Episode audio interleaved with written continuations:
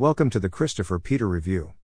My name is Christopher Peter and I am the political economist, investor, and podcaster behind the original content you will experience on the Christopher Peter Review podcast series.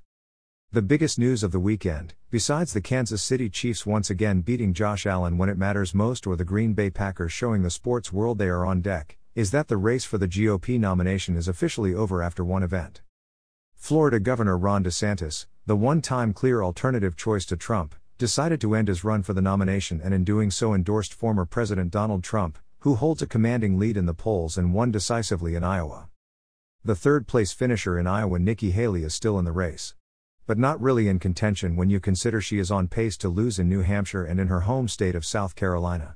With DeSantis and Vivek out, those supporter bases presumably will go right to Trump. The race is over and now it is what everyone really did not want but will have to come to terms with. The rematch is set. It will be Trump versus Joe Biden. Now, does this mean that this is the end for Ron DeSantis in terms of running for ever reaching the presidency? That is what some media outlets are trying to have us believe.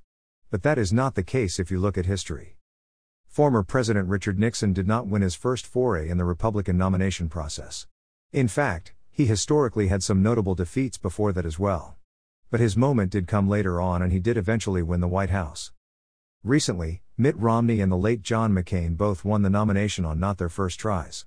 Although both were defeated by Obama. But, Hillary Clinton lost to Obama, then got defeated by Trump when she won the Democratic nomination the second time around. 2020 was not Joe Biden's first attempt at the Democratic nomination. Not even his second. His second was derailed by racist comments made about his eventual boss in 2008. So, there is precedent of politicians being able to rebound the next cycle or decades later to capture the nomination.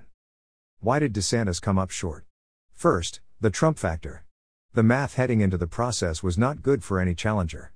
There were enough people who wanted to see Trump run again and enough emotions surrounding 2020 that Trump was the de facto nominee before it even started. Ron DeSantis, Tim Scott, Chris Christie, and even Nikki Haley all had an uphill climb, which no one has successfully been able to make a convincing enough case to encourage enough people to move off their initial position.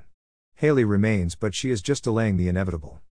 Timing is everything, and this year the odds were stacked up against the field.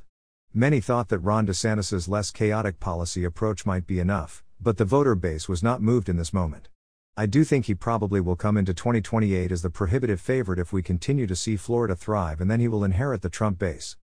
Thank you for experiencing this special content on the Christopher Peter Review. Please follow the Christopher Peter Review on social media, especially on YouTube and YouTube Music, where you can now experience the full portfolio of the Christopher Peter Review. Please continue to visit www.crcreview.com for more. Until next time.